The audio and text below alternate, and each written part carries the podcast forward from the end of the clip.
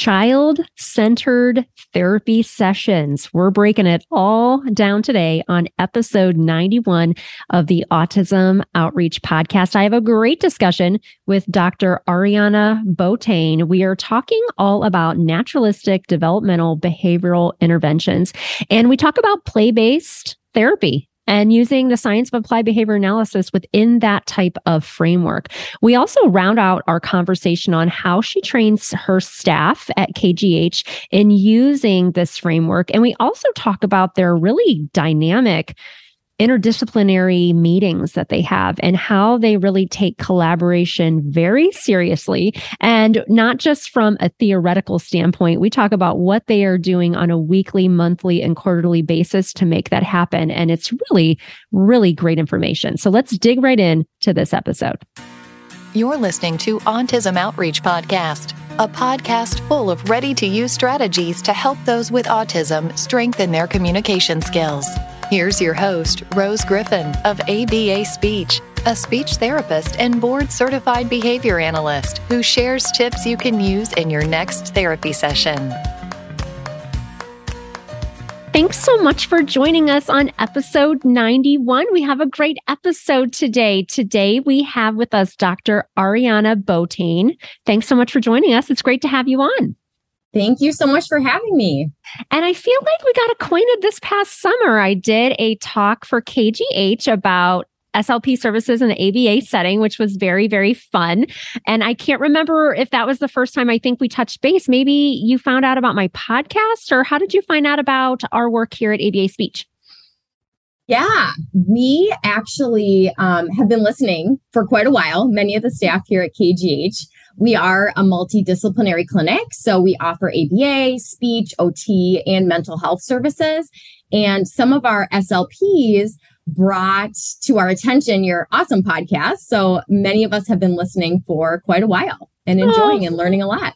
I love that. Thanks for that. That's great to know. I know I'm, I'm getting close to episode 100. I've already planned it and I'm like, oh my goodness, how can that even be? So it's exciting, awesome. exciting times. Um, so, for those of us that are new to you and your work, can you tell us just a little bit about you, your current position, kind of how you got into the field and all that great stuff? Sure. So, I am a BCBAD and I am currently working as the Vice President of Clinical Services at KGH Autism Services.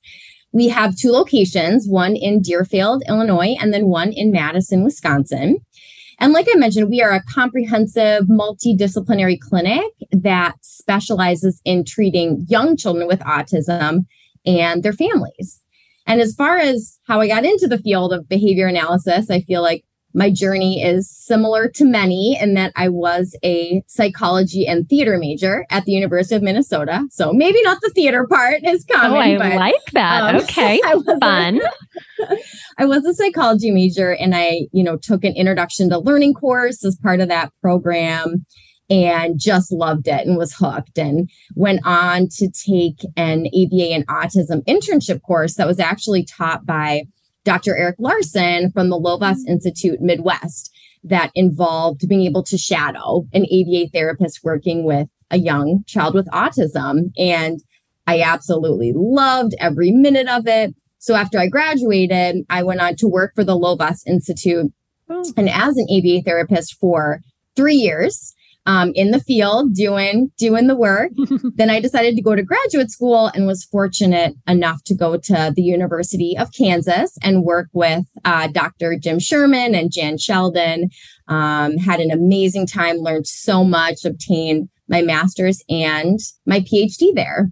Mm. And while I was in graduate school, I became really, really interested in skill acquisition research and parent training. So I went on to do my doctoral research on telehealth parent training. Oh, yeah. Interesting. That's so, and that was before COVID, right? I mean, yes, I, I would okay. say it was five years before its time. Whoa, look at you, trailblazer. Oh my goodness. That is really fascinating. And I'm sure that really came in handy once COVID hit and you were yes. trying to support parents because Absolutely. it was just like I was just talking about that with my husband because he, we have three kids and he's in medical device sales so he couldn't get into the hospitals but I was on the computer every day, all day. And he was having to be teacher. and it was like, it was yes. very difficult for him. And we were just reminiscing about how kind of funny that was for him to have to try to, to, to work with our kids and to be their best teacher. But it was, I mean, parents were struggling during that time. Yes. So I'm sure that was a really nice skill set to be able to use at your current. It was awesome workplace. because I'd been wanting to do telehealth even when right. I started at KGH and really wasn't able to. And I got the green light with COVID. I said, awesome, let's do this. oh, that's amazing. Um, yeah. Very cool. So how long have you been at KGH then in in that role? So I have been here for about eight years. Oh. And, you know, coming here and KGH specializing in treating, you know, basically birth through 5 mm-hmm. services, I, you know, really began looking more into best practice, early intervention models and yeah. developmental science and norms. And that's kind of how I found NDBI. Yeah, I'm excited to talk about it. We've touched about it just a little bit in one other episode. So, for those of our listeners tuning in, can you give us a working definition of what NDBI is exactly? Yeah, So, it's definitely a mouthful. It stands for Naturalistic Developmental Behavioral Intervention. And it's a mouthful, but it really does describe exactly what it is. But it's basically an empirically supported approach to treating young children with autism that involves learning through play. And it really represents the merge of ABA and developmental science. That's great because I think that so often people are not really analyzing their approaches, maybe using a one size fits all for younger students and middle school, high school students or school age students. So I think it's great that you guys specialize in just the birth to five because there's so many things that are important just at that age. And I'm sure like the intensity, like you said, it's play based, all those different types of things. And I, I didn't know you worked at the Lovaas Institute. That's really interesting. So that probably working with younger students, you probably are learning different ways that you can use the science with that age group. That's really fascinating. So why should we think about or want to learn more about um, using NDBI to treat uh, our autistic learners? Yeah. So really recently the field of autism has changed substantially, even from when I started at KGH, and that really younger and younger children are being diagnosed. Mm-hmm. And research by Karen Pierce and colleagues actually suggests that an autism diagnosis becomes stable starting at 14 months. Mm-hmm. It's actually able to be detected at 12 months, but that diagnosis becomes considerably more stable and reliable at 14 months. And because of this, I really believe that autism treatment needs to focus on utilizing both the science of learning as well as research on appropriate developmental learning stages. And it's interesting too, because this research, and it's going to get a little neuroscientific here, but you know, research suggests that that lag between the first signs of autism and actually receiving that autism diagnosis can be such a huge missed opportunity because yeah. the connections between those neurons in the prefrontal and temporal cortex are basically the brain regions involved in that higher order social behavior actually doubles between birth and one to two years in age. Mm. So, really, outcomes for children with autism can be significantly improved if treatment occurs during that period of rapid brain growth and development. Um, so, in other words, the sooner we can address issues related mm-hmm. to autism, the better the outcomes. And with NDBI, it offers this evidence based approach that integrates ABA and developmental science just to more effectively treat these young children with autism. Oh, that's great. I just was um, doing a podcast with somebody, and they were getting their daughter diagnosed and uh, the lady is a mental health therapist and her husband's a physician and they went to their pediatrician and you know a pediatric neurologist and they said well she does have signs but we want to wait a year something really wild she was very young mm-hmm. she was 18 months and this lady was like mm, I'm not going to wait, you know, because she understood the power of early intervention. So she said, you know, I'm going to come back to your office and I'm going to sit. I'm going to sit in your office from the time it opens until the time it closes because she didn't like that let's wait and see approach, which we say that a lot in speech therapy. Like, why? Why are we going to do that? Uh, mm-hmm. Uh, and that's so interesting, you know, from the first signs to the diagnosis, because I know in my area here in Cleveland, Ohio, oftentimes parents might be on, and I'm sure the same for a lot of places, on a wait list to get that comprehensive testing, to get that diagnosis that then opens up a world of different types of services and support. So, that's really hard for parents. I know that yeah. at that age, they're, you know, wanting to get that support. So it's great that you are specializing in um, just that age group. So if NDBI is new to people, and I, you know, speech therapists listening and, and BCBAs too, understand that early intervention is so very important because, you know, our brain is a sponge and we're going to be able to learn so many things when we're young in early intervention. So what exactly does it consist of? Yes. So, and actually, too, one thing I did want to mention with the um the diagnostics too is you're so right about the wait list, and so we actually um recruited and have uh diagnostics on site at both locations as well, oh, just because great. we believe you know so so much in that early you know early detection early mm-hmm. intervention mm-hmm. that that's been really helpful in order to like get those diagnoses and like get started right into services. So oh, that's great. just wanted to mention that. Um but yes i get this question a lot about what is ndbi i've heard of it but there are these other approaches that i've heard. Are they similar? Are they the same? And all when i do say ndbi there's several treatment models that fall under that umbrella mm-hmm. that many people have heard of. So the Early Start Denver model or ESDM, mm-hmm. incidental teaching, Project Impact, um, to to name a few. But within the last, you know, five to eight years, people that were using these interventions came together and identified some common elements and then agreed upon this general framework. And really, the two core components of empirically validated NDBI programs are the use of principles from ABA hmm. and the use of developmentally based assessment and intervention strategies to guide that goal development and individualize it to each child. Oh, I like that. Yeah, that's great. You know, because I like the Early Start Denver model, and I haven't, besides my own training, I have the book and I've done some presentations about how speech therapists should learn about it and utilize it. I had Dr. Uh, Megan Miller on. I'm not sure if you're familiar with her work. Mm-hmm. She is yes. uh, BCBAD as well. And she said that some BCBAs uh, don't really like the Early Start Denver model because they don't think that it is you know, from the field of applied behavior analysis. So that is interesting. I'm sure that, and that's just how our field is. People are argumentative, right? So there might be some people out there that might be purists that don't uh, like that. But I've always thought the Early Start Denver model was very helpful, even if you just get the book and especially how it incorporates parents. And that's yes. just so important at that age. And it's not just about a table and a kid and a parent and running programs, that it's communication happens during play. So I like that. Okay. So that's interesting. So those, so what types of teaching strategies, if somebody's listening and they're mm-hmm. thinking,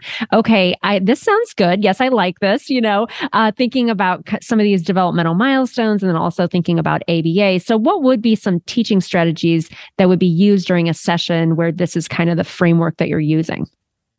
Yeah. So NDBI, just because it does use ABA, we still use that three term contingency, right? So we're looking at how the environment impacts behavior within the antecedents, behavior, and consequences.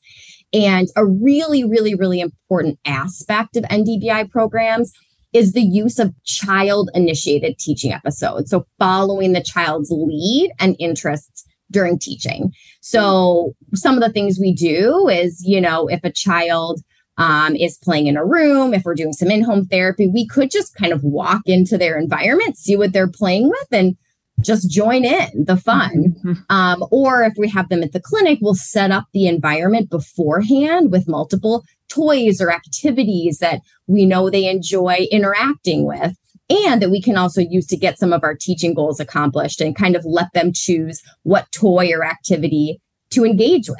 And it's really important throughout because really good NDBI should look like really good play, mm-hmm. right? Um, and throughout, we just have to really pay attention to that child's motivation, right? So if we set up an activity, um, they really seem into it. If we're racing cars down ramps and we're like, oh, great, I can get to all these teaching targets in here, but they start to lose interest or start getting bored. It's really important to pay attention to that and try to either mix up the activity, put some variation into it, or just try to introduce a different activity that might be more engaging. Um, yeah. And in addition to that, we also just try to arrange the environment mm-hmm. with opportunities for them to use the language. So um, I know some people on your show have talked about communication temptations, and mm-hmm. we're big on those here. Mm-hmm. Um, and there's a whole bunch of different types of them that I, I won't get into, but the overall goal is to motivate that child to practice using language, right? Specifically using their language to express their wants and needs. So like I mentioned, we might have things that are in sight but out of reach, whether that's, you know, preferred toys up on shelves or in containers that the children can't open. So it really encourages them to not only interact with the adult, but also use their language skills to request help or for the adult to um, to open a container or provide access to a preferred item.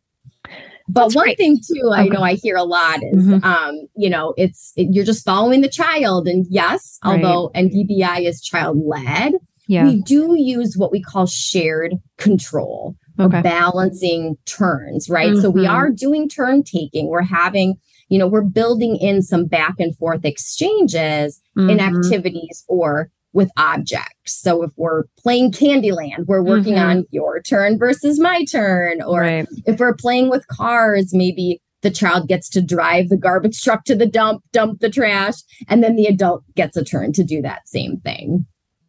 Yeah, I think that's what people really struggle with is, and I was actually just taping a podcast right before this. We were talking about watching a therapy session and just watching the child run around the room and the therapist not having, you know, instructional control or that rapport with the student. And I always think therapy is definitely a science, but it's it's an art form as well. And I've been doing it 20 years. So I feel like looking back on some of my sessions before thinking, oh my goodness, what was I doing here? I think we have so much more info- we have so much more information now. But I do think that people really do struggle with you know, because I know I have one student right now that he doesn't like to play cars. Like a year ago, he didn't want to play with cars. He would just hold a little car in his hand.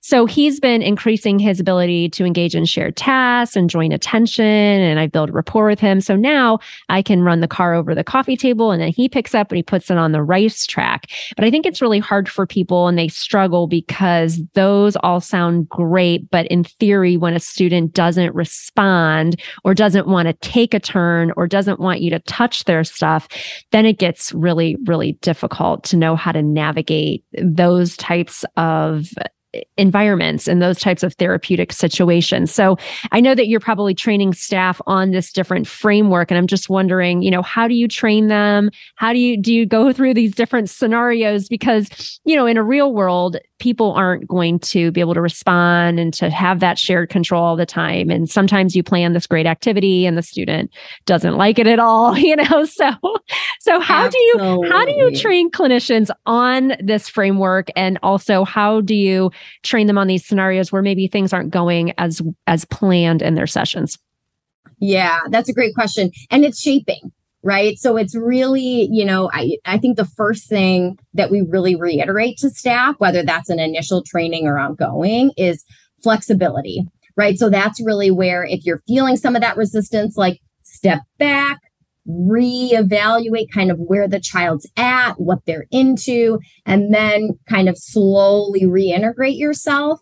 Um, before you start even yeah trying to ask them questions within play or whatever your hmm. teaching mm. target is. But um, during our new hire training, we spend a lot of time going through NDBI training and really just play training, mm-hmm. knowing because we forget all the teaching procedures, forget, you know, DTT or discrete trial instruction. Let's focus on how to play with children and with some children that might not have that language where you could say, what do you want to play with? Right. How do you mm-hmm. just kind of evaluate and interact with children um, and see what they're motivated to to be interacting with. So we go through that in onboarding training.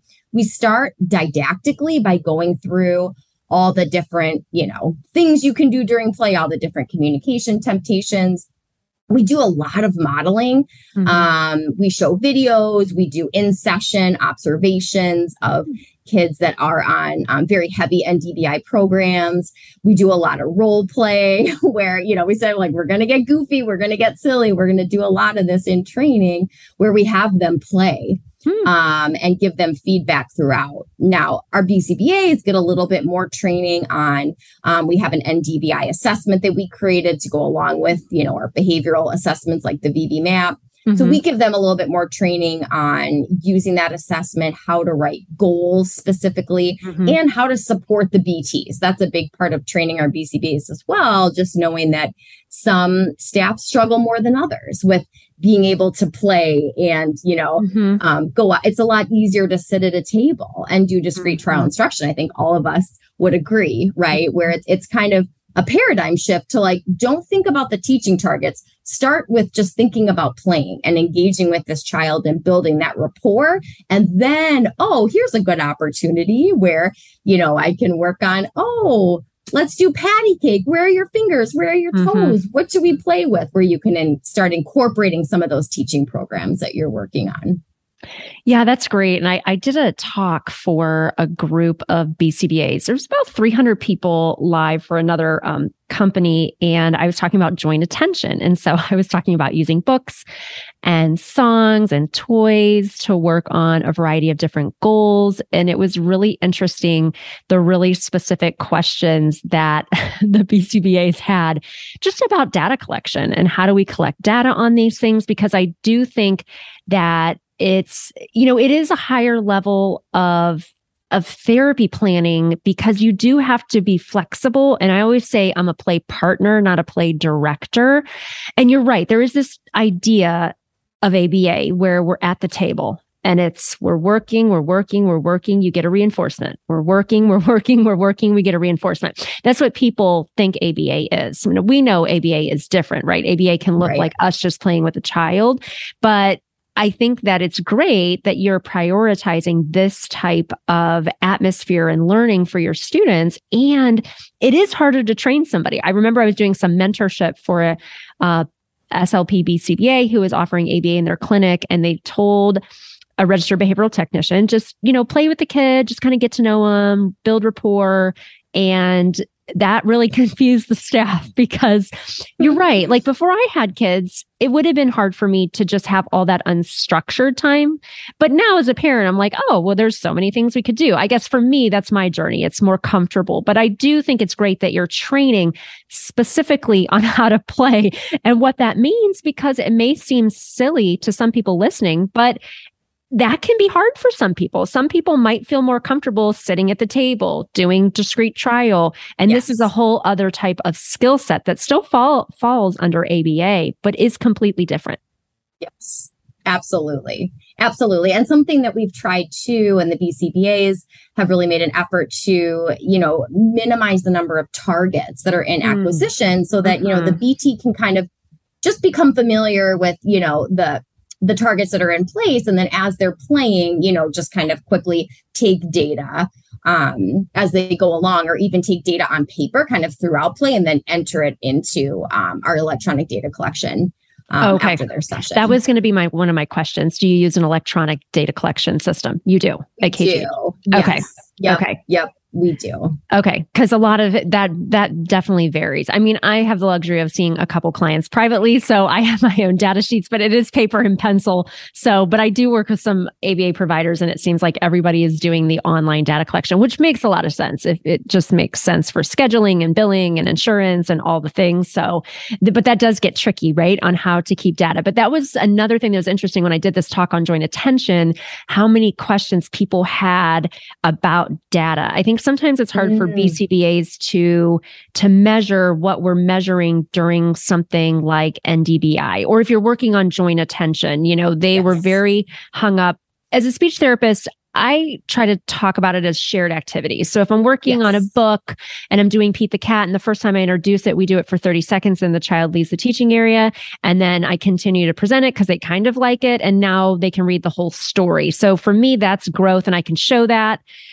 I'm not taking insurance. So I get it's totally different. But the BCBAs were very hung up on do you make a goal for eye contact how do you take data on you know whether the student is engaged and so is the data collection different and the goal setting is probably just different for using this approach yeah i think you know the the bcba is still appreciate their their therapist taking that that trial by trial data and we mm-hmm. do do IOA checks just to make sure that they are able to do it and do do it reliably. But then also we encourage the BCBAs to probe a lot too where you know it's we want the focus for the therapist to be on the actual teaching and practicing these mm-hmm. things right so if one of the targets is you know two or three word mands like maybe they're just keeping like they're doing like a frequency count right that we can turn to rate mm-hmm. um, and then the bcba is really going in there to probe and really see like hey given all this practice that's been happening i like to see the trial by trial data because i can see within session trends um, of kind of what's happening but really i want to go in there and probe it to see um, not only for generalization but um, but for maintenance too of are they able to do this um, given all this teaching yes or no and then adjust from there well, that's great. That's wonderful. And I know that you're you have other disciplines working at KGH. So are the speech therapists or OTs are they also trained in this approach and how do they work collaboratively with the behavioral therapist? What does that look like? Are the speech therapists setting different goals? I know for insurance, it's like all different. So I'm sure they have probably have different goals from an insurance uh, perspective, but how are they kind of working together in this type of approach? Yeah, yeah. So I will say, even before you know we bring new um, SLPs or OTs onto our team, we definitely explore that quite a bit during the interview process. Just explaining our approach, like we're very naturalistic, we're very play based. Mm-hmm. Um, does that jive or not with your approach to therapy? So we we try even from the beginning just to make sure that that our other disciplines do take more of a play based developmental mm-hmm. approach. And they mm-hmm. do go through the same NDBI training as and play training as all of our clinicians upon onboarding.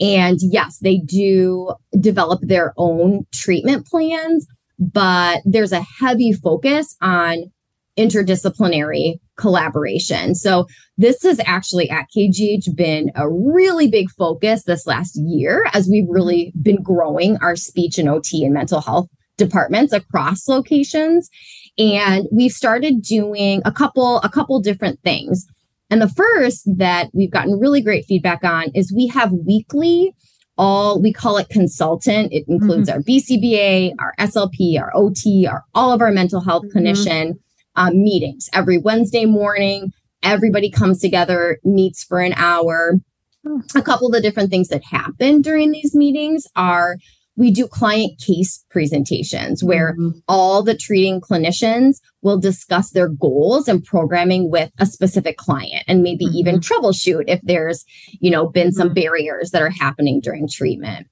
we also have what I something I really love participating in ethics discussions mm. during which all the disciplines will bring their corresponding ethical codes and mm-hmm. will discuss real life ethical dilemmas mm-hmm. that may be happening. Um, and then we also do professional development trainings and presentations mm-hmm. as well. Oh, Something awesome. else that is newer to KGH that's been really well received has been having weekly office hours for our SLPs, OTs, and mental health clinicians. That you know they're treating. It's right. it's um, it's different than a BCBA that can be more flexible with their time. But some of the feedback we were hearing is that it was really hard to find you know, mutual time to meet, like a BCBA mm-hmm. and an SLP, just due to SLPs right. being in session. So right. we've carved out in their schedule these weekly office hours that just mm. gives them an opportunity to discuss client cases and, and collaborate. And they do, in terms of treatment planning, they have formal collaboration meetings um, every six months, which is insurance. You know, they yeah. want an updated treatment plan every six right. months. So we have more formal meetings at that point where they discuss progress goals just to make sure that everything is cohesive mm-hmm. and that we're working together um, versus having opposing goals or that might be competing with each other. And something else, too, the last thing I'll mention is um, we've been sending out quarterly interprofessional collaboration surveys mm. that the staff is able to rate their satisfaction with interdisciplinary collaboration at KGH and really report what's working, what's not.